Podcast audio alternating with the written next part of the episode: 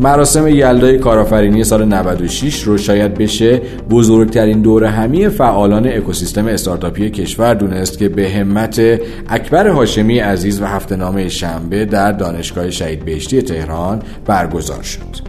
در این پادکست من یعنی امیر حسین مددی و امید اخوان گفتگوی جذاب و آموزنده رو ترتیب دادیم با محمد رضا فرحی عزیز از مجموعه رهنما سعی کردیم تمام سوالاتی که خودمون و همچنین تیم های استارتاپی در رابطه با پروسه سرمایه گذاری دارن رو با محمد رضای عزیز در میون بذاریم و نظراتش رو بشنویم. ازتون دعوت می‌کنم این پادکست صوتی آموزنده رو بشنویم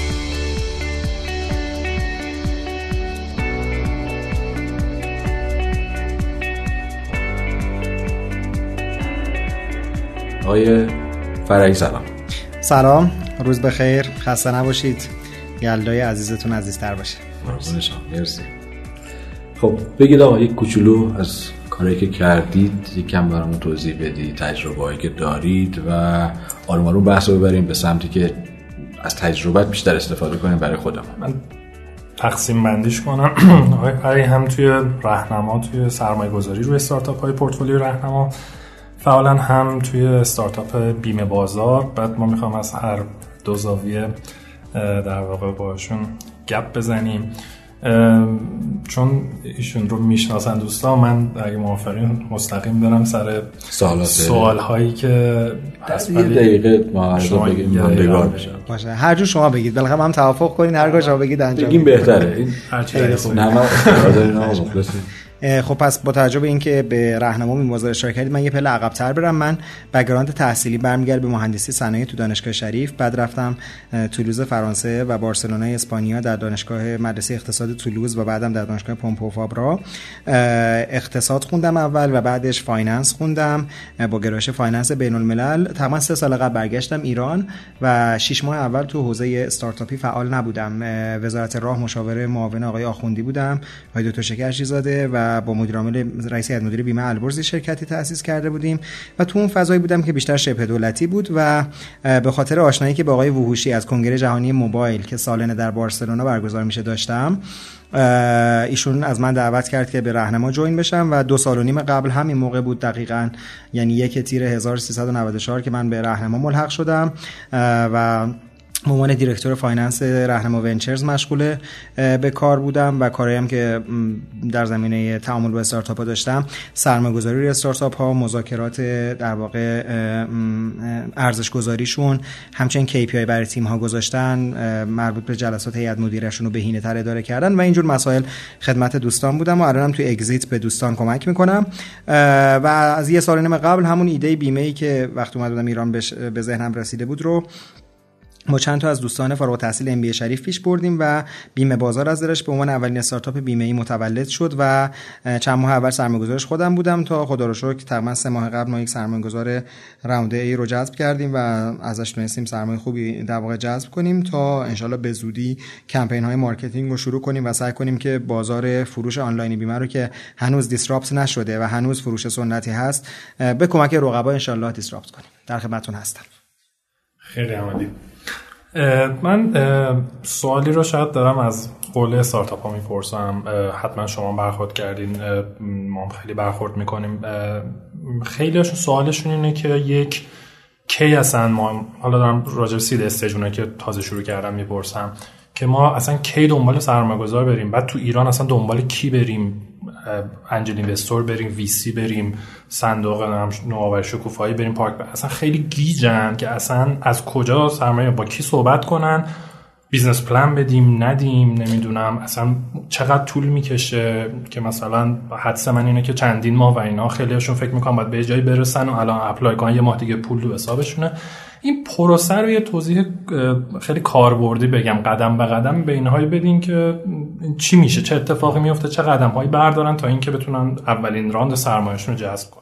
من مقدمتا اینو بگم باید به این دوستان اعتماد به نفس داد و گفت دست به گرنده هاتون نزنید. فرستنده مشکل داره. یعنی اکوسیستم ما چون یک اکوسیستم جوون و نوپا هستش و کشور ما کشوریه که خیلی به هایپ یا به جو حساس یعنی وقتی جو چیزی پدید میاد شما می‌بینید که انواع و اقسام مسئولین دولتی شبه دولتی دانشگاه ها به اون میپیوندن و اون جو رو تشدید می‌کنن. این در ایران هم الان پیش اومده. در نتیجه من هم خودم جای اون دوستان بذارم. وقتی که تازه وارد این فضا شدم می‌بینم که خیلی سخت شما تشخیص بدید که چی به چیه. بنابراین این مشکل وجود داره. من اگه بخوام خیلی کاربردی به این دوستان بگم اینه که تا می‌تونن خودشونو درگیر پروسه های اجرایی و اداری اپلیکیشن های فراوان به عناوین و title هایی که بیشتر از اونچه که به درد بخوره به درد کار بخوره به درد پرستیژ می‌خوره وارد اینجور مراحل نشون صندوق های مختلفی ما در کشور داریم. حالا من نمی‌خوام نام ببرم. مراکز پژوهش صندوق های پژوهشی که داریم پارک هایی که داریم. title هایی مثل دانش بنیان که وجود داره خیلی از اینها مثل زنگوله ای میشه که به پای این استارتاپ وصل میشه و اونو سنگین می‌کنه و سیر حرکتش رو کند می‌کنه و باعث میشه lean بودن یا سیر حرکت تدریجی استارتاپ رو کند کنه و در نهایت از قضا سرکنگبین صفرا فزود یعنی به جای اینکه علاج درد این استارتاپ بشه. تو مرحله بدتر باعث میشه که احتمال شکستشون بیشتر شه. چی رو بهشون توصیه می‌کنم؟ اگر می‌تونن تو round اول برای اینکه خودشون هم گلی بشن و در واقع دلی به دریا زده باشن از triple F استفاده کنن یا FFF. همون چیزی که دوست عزیزم آقای مهدی نایبی الوپیک هم الان توی ارائه که داشت گفت friends اگه می‌تونن از خودشون از دوستانشون سرمایه اولی تامین کنن family از خانواده تامین کنن اگه background در واقع خوبی دارن تو این زمینه یا از fools fools یعنی کسایی که نمی‌دونن این فضا چیه وارد این حوزه شدن و easy money دارن. ما بهشون میگیم ATM investor خب؟ اگه بتونن دور اول از non-institutional investor یعنی investor ی که institutional نیست روابط LP GP یا limited partner general partner نداره و خیلی می‌تونه سریع و باری به هر جهت تصمیم بگیره پشت پاکت سیگاری در واقع deal باشون امضا کنه. سراغ این investor رو برن برد کردن چون خودشون درگیر درگیر مراحل پیچیده نکردن. استارتاپ روز اولش که مدیر حقوقی و مدیر مالی و امثال هم نداره که بگیم یه تیمی میرن این کارا رو می‌کنن من میشینم کارو می‌کنم. همه به پای همون 4 5 نفر اول خودشون نباید درگیر اینا کنن.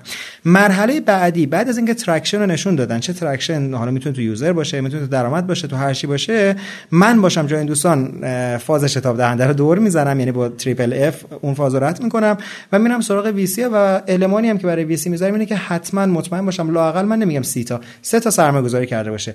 برای بیمه بازار گفتید من تجربهتون بگم من سراغ 17 تا investor رفتم 6 ماه و 10 روز طول کشید با 9 تاشون 17 تاشون جلسه اول 9 تا جلسه دوم 4 تا جلسه سوم 2 تا جلسه چهارم داشتم و با یکی از این investor ها بستم. و الان که با شما صحبت می‌دونم می‌کنم می‌دونم check size 9 تا الی 10 تا از اینها اصلا به اون رقمی که من می‌خواستم نمی‌خورد. یعنی فقط جلسه برگزار شد و من نمی‌تونستم قبلش بگم اکانت بانکی تو نشون بده investment های قبلی نشون بده. مجبورم جلسه رو برم ولی الان که باشون بیشتر آشنا هستم اینو می‌دونم. به عبارت بهتر به خاطر همون hype این بازار تعداد player هایی که اسما وجود داره تعداد player واقعی بیشتره تا می‌تونن درگیر این قضیه نشن و خودشون در حاشیه business شون رو پیش ببرن مطمئن باشن کار به جای خواهد رسید که میشن beauty contest. beauty contest یعنی جایی که میشینید و investor ها میان در استارتاپ شما رو می‌زنن و میگن خب میشه روتون سرمایه گذاری کنم اول اتفاق نمیفته بعد word of mouth اتفاق بیفته viral شید. ولی اگه دورهای اول به این توصیه عمل کنید به جای انشالله می‌رسید که بشید تبدیل به beauty contest بشید و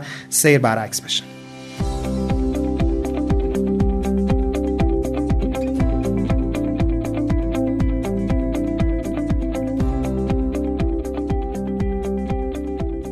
پس الان یه استارتاپی که رفته تو بازار traction داره یه خورده درآمد داره حالا می‌خواد scale کنه مثلا. در 15 نفره می‌خواد بزرگ شه marketing کنه فلان کنه. توصیهتون برای این اولا که angel investor رو بگید که جزو اون triple F حساب می‌کنید یا کجا حسابش می‌کنید؟ اصلا توصیه می‌کنید اصلا تو ایران داریم angel حتما توصیه می‌کنم. به نظرم angel investor دقیقا اون F سوم حالا اینجا میگه fools. fools از این جنبه که آدمیه که روی موقعی داره سرمایه‌گذاری می‌کنه که ریسک خیلی خیلی شدیدی وجود داره. یعنی شما تو اون تو اون لحظه‌ای که در واقع angel میاد سرمایه‌گذاری می‌کنه ریسک fail استارتاپ 90 95 درصد به نظرم حتما وجود داره در حتما angel investor جزء triple F هست و توصیه می‌کنم. بله ما الان خدا رو شکر یک گروه خیلی مفصل از angel investor ها رو داریم که چند ده نفر شده. اگه اشتباه نکنم آخرین آمارشون به سی نفر رسیده که اینا تحت چتری به اسم کارایا Angel Investors یا گروه سرمایه‌گذاران فرشته کارایا مشغول به کار شدن. می‌دونم تا الان چند تا investment خیلی خوب داشتن. آدم‌هایی هستن که نیت خیلی خوبی دارن و player های حوزه‌های سنتی سنت سنتی اقتصاد بودن و وارد این حوزه شدن. بنابراین من حتما angel investor رو جزء این triple F می‌دونم. خب حالا این استارتاپ triple F دور اولش رو گرفت با همین triple F traction هم داره. می‌خواد همین فردا بره دنبال investor کاری که شما تقریبا تو بازار کردین. درسته. این حرف درستیه که بزنیم که از همین فردا تا وقتی پول بیاد تو حسابش یه شیش ماهی می‌کشه. این پروسه یا نه؟ به نظرم حداقل 6 ماه می‌کشه بلکه بیشتر. یعنی متاسفانه یکی از خوبی های فضای venture capital سرمایه‌گذاری جسورانه به طور کلی ادبیات کارآفرینی نوین در دنیا اینه که ارزش سرمایه رو کم کرده ارزش ارزش نیروی انسانی فکر نوآوری ایده و اجرا رو بیشتر کرده. اما در کشور ما هنوز capital is king یا پول پادشاه هست این مفهوم وجود داره. پول کالای کمیابی پیدا میشه. متاسفانه بانک های ما درگیر بحران بانکی هستن. در نتیجه مجبورن بدهی رو با بدهی تسویه کنن. سودهای بانکی عمومی 20 درصد به بالا به investor هایی که پول زیادی داشته باشن میدن و این باعث شده طرف اصطلاحا پولش رو در اون حوزه پارک کنه. پارکینگ پول ما داریم در کشور. شما opportunity cost پولتون خیلی بالاست. چون می‌تونید بدون ریسک از سرمایه‌تون سود 20 25 درصد بگیرید. همه اینها باعث شده که بحران تو حوزه کارآفرینی به نحو مضاعفی پیش بره و ما سرمایه کم داشته باشیم. در نتیجه این دوستان متاسفانه beauty contest الان سمت استارتاپ نیست سمت investor هاست یعنی استارتاپ و دنبال اینوستور خوب بدوان و به نظرم اقلا 6 ماه الهی بخوام بدبین باشم. 6 ماه الا یک سال قبلتر باید واقعا به فکر جذب سرمایه باشه. و به جای اینکه سرمایه برای یک سال جذب کنن که بهینه است یا 6 ماه جذب کنن که حتی از اونم بهتره مجبورن برای دو سال جذب کنن یک سال و نیم. چون تا بخوان سرمایه‌گذار جذب کنن 6 ماه یک سال طول می‌کشه. اگه بخوام بعدی بله. بله. این شما میگی که اگر سرمایه گذاری مدت زمانی که می‌تونه جذب سرمایه بشود برای استارتاپ کوتاه باشه بهتر بهتره. سه ماه مثلا. به طور کلی بله در ادبیات در واقع موضوع علم کارآفرینی ما این رو داریم. دلیلش هم واضحه. چون که اگر شما سرمایه بتونید برای 6 ماه جذب کنی و تا این 6 ماه انقدر traction رو بالا برید که ارزشتون دو برابر بشه سرمایه 6 ماه بعد و با واگذاری سهام کمتری دوباره جذب می‌کنید دوباره 6 ماه بعد با سرمایه‌گذاری کمتری.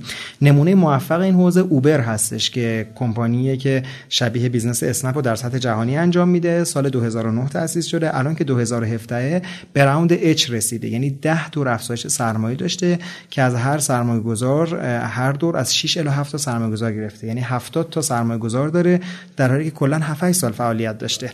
یعنی همیشه پولی که جذب کرده برای بازه‌های خیلی کوچیک چند ماهه بوده و این باعث شده که الان به گرونترین کمپانی تاریخ که تو بورس نیست یعنی گرونترین کمپانی خصوصی تاریخ تبدیل بشه.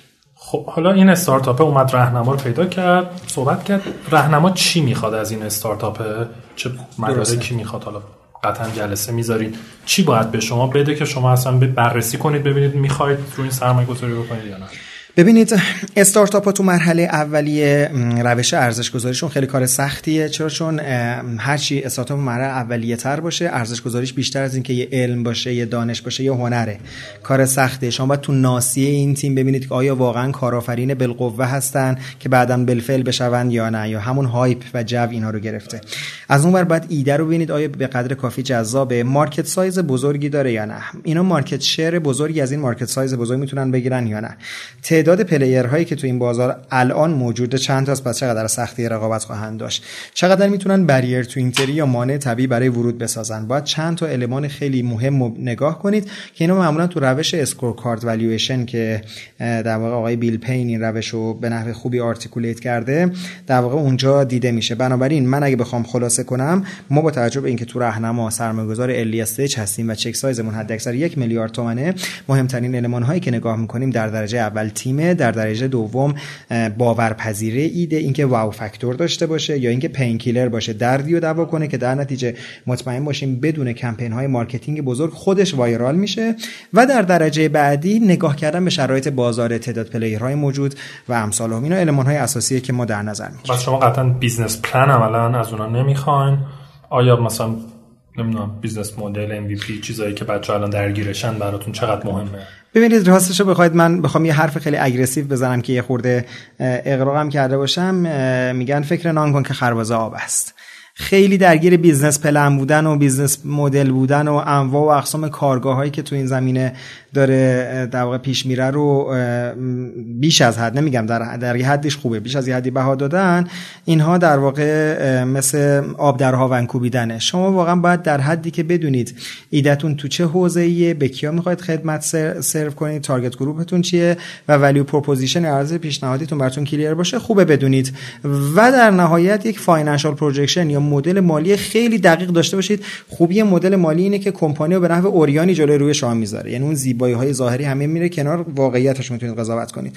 من به در همین حد کافیه و بیشتر از این خودمون رو درگیر پروسه و روال و روند و امثال کردن خواهد بود. اگه بیشتر از این استارتاپ سراغش که همون مسئله پیش میاره که در جواب سوال اولتون گفتم که این جو خیلی وسیع دانش بنیانی و شتاب دهندگی و پارک و امثال هم شاید بهتر باشه که واگذار کنم به دوستانی که کالای فیزیکی تولید می‌کنن و از دانشگاه صنعتی و مهندسی برمیان. دوستانی که استارتاپ های حوزه آی تی سیتی دارن شاید این راه خیلی براشون راه مطلوبی نباشه.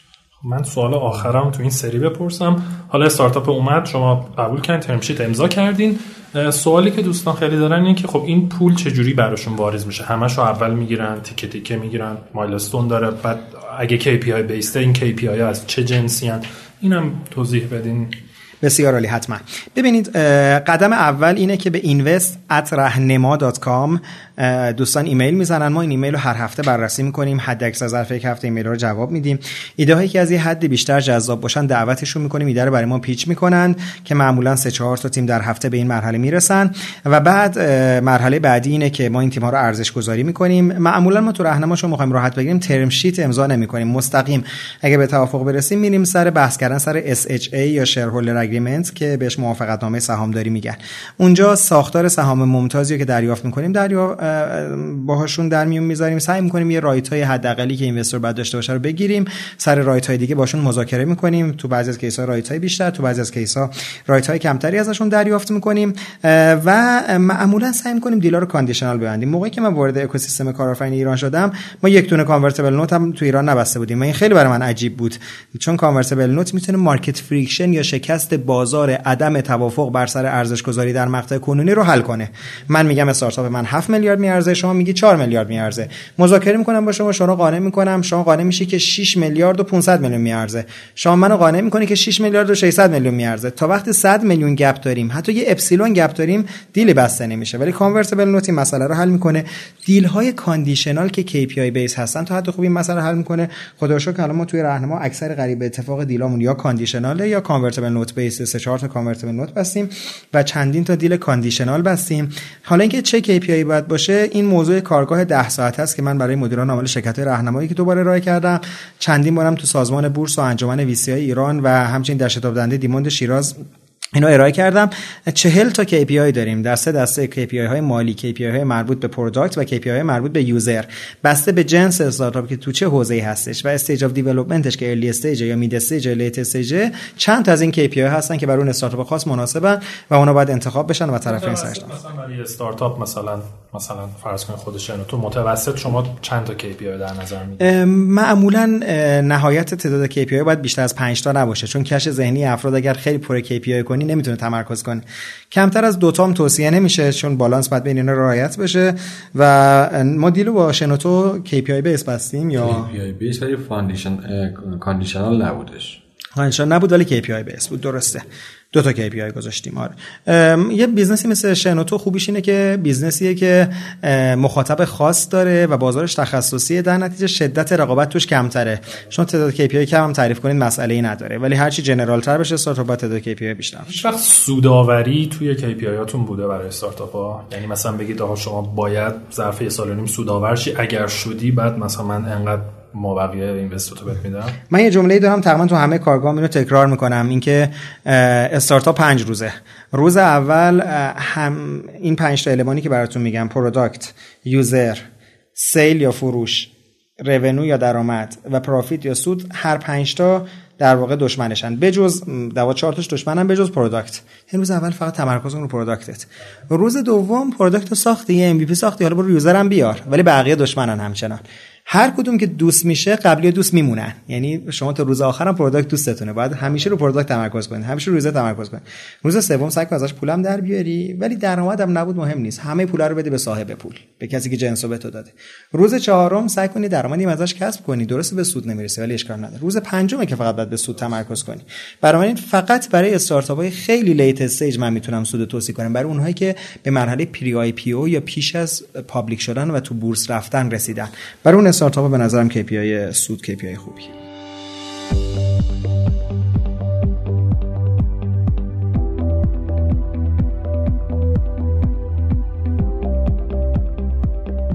این نگاه تو خود بیمه بازارم داره دیگه درسته؟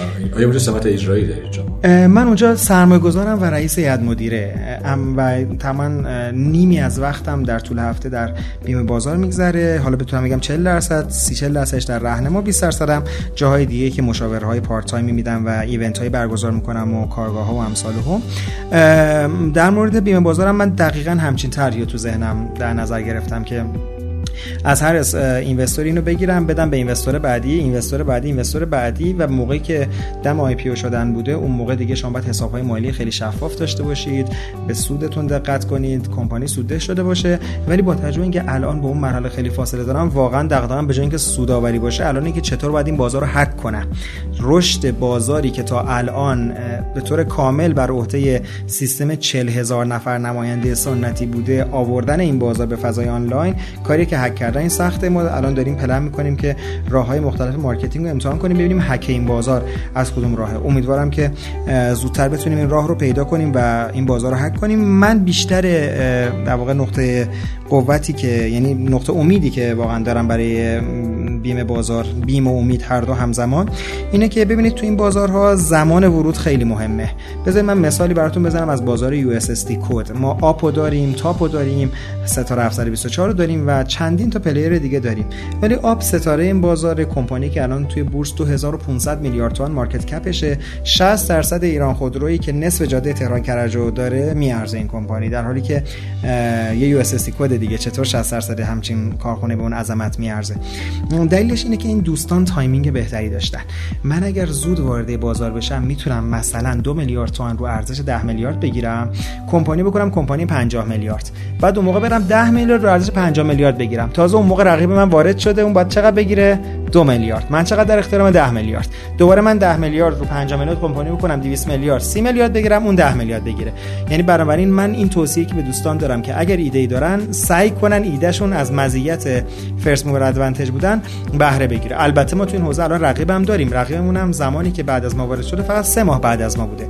ولی ما همه تلاشمون بر اینه که بتونیم زودتر این بازار رو هک کنیم که در اون مزیت رهبر بازار بودن و نواقع داشته باشه. قبول دارین که اگه خیلی هم زود وارد بشین ممکنه زیر ساخت آماده نباشه. از اونوری فیل بکنین. فکر می‌کنم داستان دیجیکالا رو همه می‌دونن. دیجیکالا و چاره یه زمانی اپلیکیشن چاره در واقع وبسایت چاره از دیجیکالا خیلی جلوتر بود. اما قضیه اینه که اون زمان شما باید می‌رفتید کارت اینترنت می‌خریدید کارت اینترنت دایل و زیرساخت های پرداخت اینترنتی فراهم نبود در کشور که شما بتونید payment درست داشته باشید.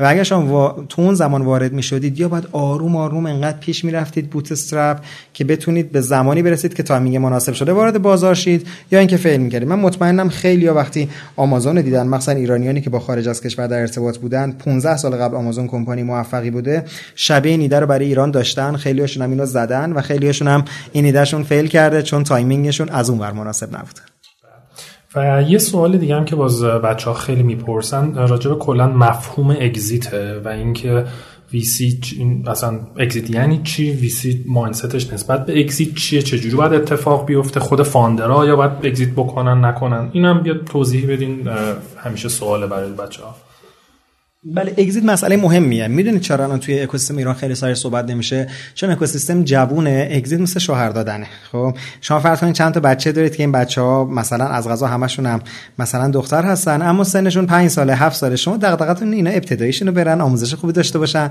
بعد بچه کنکوری میشه کنکور خوب بده. بعد چند سال از اون مرحله که میگذره شما کم کم این دغدغه رو پیدا می‌کنید که تشکیل خانواده بده و خانواده موفق و سالم و دلشادی داشته باشه.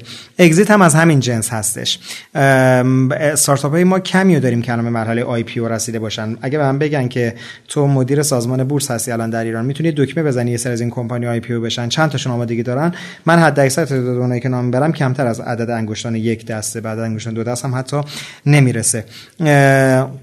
ولی فکر می‌کنم این بحث کم کم مطرح میشه. شاید چون investor ها الان دارن سرمایه‌گذاری می‌کنن. سالی چند صد میلیون دلار تو حوزه IT ICT تو فضای venture capital داره سرمایه‌گذاری میشه و به زودی بعد این سرمایه ها بازگشتش هم داشته باشه. 5 تا از این صندوق های فرابورسی در حال پذیرا نویسی نه پذیرا نویسی کردن. 10 تا مجوز گرفتن. تعداد بیشتری در صف مجوزن. اینا همه صندوق های محدودن. یعنی بازه زمانشون 5 سال 7 سال یا 10 ساله. یعنی باید تو اون زمان اگزییت کنن. به خاطر همین به نظرم به زودی پنجره اگزییت به صورت رفتن تو بازار بورس گشوده خواهد شد. یه مرحله قبل از اونم امنه مثل امنه ای که تو کیس علی بابا و زورق شکل گرفت و دوا توشا از دلش متولد شد. اینجور امنه ها رو هم به نظر من ما به زودی بیشتر خواهیم دید. من تو این زمینه خیلی نگرانی ندارم. چون به نظرم این بازار هم یک سیر تکاملی رو مثل هر موجود زنده دیگری خواهد داشت و به وقتش که وقت اگزییت بشه کم کم راهکارهای اگزییت هم شکل خواهد گرفت. خب حالا شما اگر مثلا راهنما سی درصد از سهام یک استارتاپی رو داره می‌خوام ببینم در چه حالتی به این اگزییت میگی. از این سی درصد اگه یه سرمایه گذار دومی بیاد سرمایه گذاری کنه شما حتما باید کل سی درصد رو بدید به اون یا اگه یه بخشش رو بدید به اون یا dilute شین در چه حالتی واقعا exit مفهومش معنی پیدا می‌کنه. یه تیکه از سوال قبلی تو رو من فراموش کردم جواب بدم. گفتید founder ها چه رویکردی باید به exit داشته باشن. من case بیمه بازار می‌تونم مثال بزنم. من خودم به هیچ وجه قصد exit ندارم تا وقتی که این کمپانی بخواد به مرحله IP شدن یا یک امنه بزرگ برسه. دلیلش هم اینه که اگر کمپانی موفق نباشه که هیچ برای exit سراغ من نمیاد. و اگرم موفق بشه و رو مدار رشد بیفته که هر موقع exit کنم ضرره مگر اینکه به بازار و دریای عمومی بازار public یا تپه شهر که می‌شود همون بازار بورس که همه سرمایه گذار می‌تونن شما رو ببینن به اون مرحله رسیده باشه و فکر می‌کنم که خوبه که founder هم صبور باشن و به جای اینکه vesting های دو ساله و سه ساله و چهار ساله رو سرش چونه بزنن بچسبن به کارشون که بتونه کارشون موفق بشه. و هر کارشون کنه حاضر نیستن اگزییت کنن. مثل کمپانی موفقی که الان داریم مهمترین استارتاپ رو ببینید. اگه به فاوندرهای اینها بگید که خب استارتاپ بزرگ شده ول کار دیگه هرگز این از شما قبول نمی‌کنه. در مورد مسئله که در مورد رهنما فرمودید ببینید یا هر ویسی دیگری ببینید ابزارهای مختلفی وجود داره برای خروج. اگه من سی درصد کمپانی دارم اگه سرمایه‌گذار دور بعدی میاد چند تا تعامل میشه باش صورت بگیره. یک من از اون یه سرمایه بگیرم و خودم هم سرمایه دور بعدو نیارم. مثلا من دور اولیه میلیارد آوردم حالا یه سرمایه گذاری میاد 10 میلیارد میاره رو ارزش گذاری 50 میلیارد مثلا. پس 20 درصد باید به این بدیم. 50 میلیارد post-money. بنابراین 30 درصدی که من داشتم به میزان 20 درصد 30 درصد یعنی 6 درصد dilute میشه. سی من میشه 24 این ساده ترینه. راه دوم اینه که بگیم نه منم تو رو follow می‌کنم. به اینا میگن investor ایی که follow هم می‌کنن. یعنی مثلا درسته که 10 میلیارد تومن رو نمی‌تونم بیارم اما 2 میلیارد شما میارم 8 میلیارد تو بیار. پس یه مقدار dilute میشم به خاطر اون 8 میلیارد اون یه مقدار dilute نمیشم به خاطر اینکه خودم این مبلغی آوردم. راه سوم برای اینکه مبادله مالی صورت نگیره share swap یا مبادله سهامه. من می‌بینم اونم تو پورتفوش business جذابی داره که به business های من می‌خوره ما با هم دیگه share swap می‌کنیم. یعنی من 30 درصد هم میشه 24 درصد اما با اون 6 درصد اضافه در واقع اینطوری عرض کنم که از این 24 درصد بخشی 24 درصد کمتر هم میشم میپذیرم بشم مثلا 15 درصد ولی عوضش 10 یا 15 یا 20 درصد یکی از business های مشابه اون فرد رو هم بگیرن یه راه دیگه هم partial cash out ـه که investor ها خیلی براشون جذابه خصوصا early stage ها. میگن اگه من یه میلیارد پول روز اول گذاشتم تو اگه 10 میلیارد میاری 9 میلیاردش بیاد تو business با یه میلیاردش سرمایه اولیه منو برگردون. پس در واقع این deal می‌شود دو تا deal یه deal fundraising و افزایش سرمایه و یه deal خریدن سهام. بخش از سهام منو می‌خره که پول برگرده به جیب من یه مقداری پولم میاره که این پول وارد کمپانی میشه. اینا ساختارهای مختلفی که داریم در این هست اینها رو بهش بعضی از اینها اگزیت مثلا اون موقعی که طرف 10 میلیارد میاره شما پول هیچی نمی‌گیری سهامت هم میشه 24 درصد شما اگزیت نکردی عملا. ولی موقعی که پول وارد جیب شما میشه به این می‌گوین اگزیت در عرف مرسوم. به نظر من شیر سواپ هم یه جور اگزیته چرا؟ چون شما به جای اینکه یه کمپانی داشته باشی دو دو تا کمپانی سهام داری در نتیجه احتمال موفقیتت بیشتر میشه ریسکت کمتر میشه تو آینده راحتتر می‌تونی کش اوت کنی. مرسی از توضیحات خیلی کامل بود. خواهش من خیلی تو صحبت می‌کنم. چون میگم این سوالا رو انقدر می‌پرسن می‌پرسن. من بعد خب منم حوزه تخصصم نیست یه مقدارشو می‌دونم. بعد خیلی اصلا دوست داشتم این یه دقیقه این مسابقه رفرنسی بشه که دوستانی که سوال دارن توی حالا مراکز رو شتاب دهنده و غیره آدم ریفر بده بگه این این رو گوش کنید مختصر مفید ام من دو تا مسئله دارم توی کارگاهی که برگزار می‌کنم. یکی اینکه چون خیلی از این واژگان تخصصی فارسیش وجود نداره واژگان انگلیسی زیاد استفاده می‌کنم. اینکه سریع صحبت می‌کنم. حالا دوستانی که زیاد کارگاه منو میان یاد گرفتن میگن که این مثلا KMPlayer که شما می‌تونی 4 x play کنی یا 3 x. میگن خب الان 3 x اینو بکنش 2 x یا بکنش 1 x. و واقعا سرعت adjust می‌کنن. خیلی چون شما سرعت adjust نکردید من خودم اتوماتیک رو 4 x هم دیگه با همون ادای سر سرعت پیش بردم. و سوال آخر ببخشید یه سوال دیگه هم خب قطعا راجع به والویشن می‌پرسن. شما اگر خودتون الان مثلا بیمه بازارید خب فرض بکن یه استارتاپین می‌خواین حالا سرمایه جذب بکنین چیکار می‌کنین قطعا خب پیش وی هایی که میری هر کدوم یه جور شما رو یه والویشن یه ارزش گذاری شما رو می‌کنن. خود شما چه جوری می‌تونی خودت رو ارزش گذاری کنی؟ آیا از مشاورینی باید کمک بگیری؟ چی کار کنی که بفهمی واقعا چقدر میارزی که بتونی حالا نگوشیت کنی با بقیه؟ ببینید خیلی کار سختیه چون ارزش گذاری این اتاقی که توش نشستیم کار سختی نیست. این اتاق 100 درصد مبتنی بر سرمایه فیزیکی و 0 درصد بر سرمایه انسانی. شما ده نفر متخصص ارزش گذاری مسکن رو هم بیارید. کسی که کمترین عدد رو میگه اگر x بگه کم کسی که بیشترین عدد رو میگه نهایتا یک و یک دهم x میگه. اختلافش 5 درصد 10 درصده. همچنین در مورد ایران خودرو در مورد کمپانیایی که business های سنتی انجام میدن. اما اگر همین اتاقی استارتاپ بود شما سیلیکون ولی میبردینش پیش بهترین آفیسرهای سرم... سرمایه‌گذاری و ارزش گذاری کسی کمترین عدد رو می‌گفت x می‌گفت کسی که بیشترین عدد می‌گفت 3x ممکن بود به شما بگه. برای هیچگاه به یک عدد دقیق خوش تعریف نخواهید رسید و به خاطر همین روش های زیادی برای ارزش گذاری وجود داره. من با کمک چند تا از دوستانم که از مدیران ویسی های کشور هستن دارم یه کتابی رو برای ارزش گذاری استارتاپ می نویسم که انشاءالله تا دو ماه دیگه این کتاب این ور سال در میاد و 14 تا روش ما اون تو احسا کردیم. یعنی نه من خودم خیال می‌کردم 7 روشه ولی وقتی رفتیم و لیترچر رو واقعا کاویدیم و کتاب های مختلف رو بررسی کردیم دیدیم که تا 14 تا روش تعداد اینها بالا میره. من اگر جای این دوستان باشم سعی می‌کنم که از یک متخصص ارزش گذاری استفاده کنم یا اینکه لاقل خودم به متدها مسلط شم. این اون قسمتی از بازاری که تو ایران شکل نگرفته. ما تو جاهایی مثل سیلیکون ولی اینوستمنت فرم هایی داریم که اینو به صورت اینترمدیری یا حد واسط شما رو به یه دونه VC وصل می‌کنن و کل مراحل براتون انجام میدن. مثل Fenwick and West که firm حقوقی تو این زمینه کار می‌کنه تو سیلیکون ولی بیش از 300 تا کارمند داره. deal های اصلی شرکت های مثل گوگل و فیسبوک و این شرکت close کرده.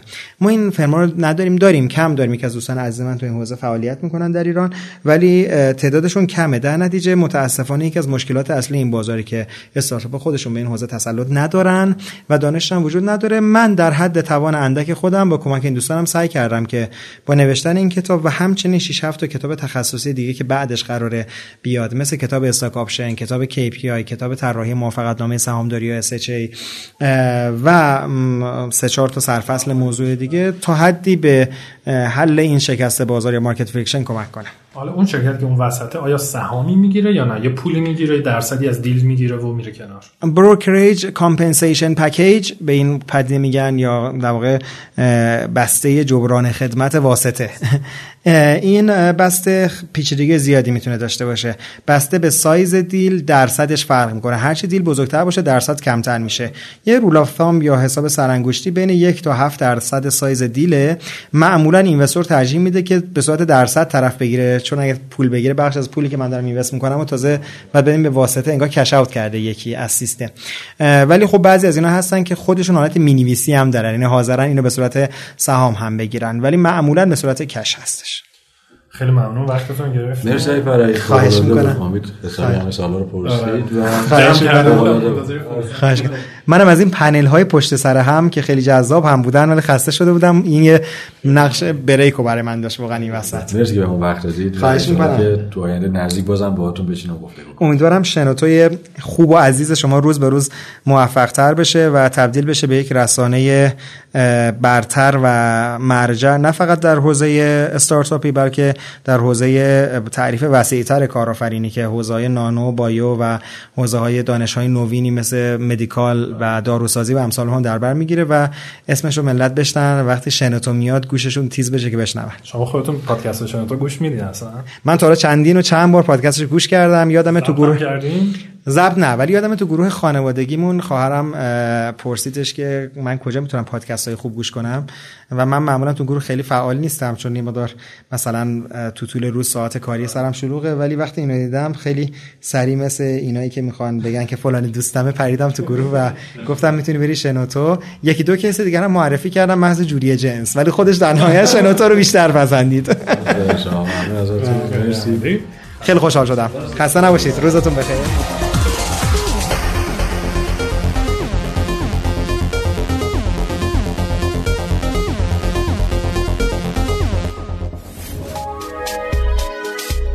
شنوتو سرویس اشتراک گذاری فایل های صوتی www.shenoto.com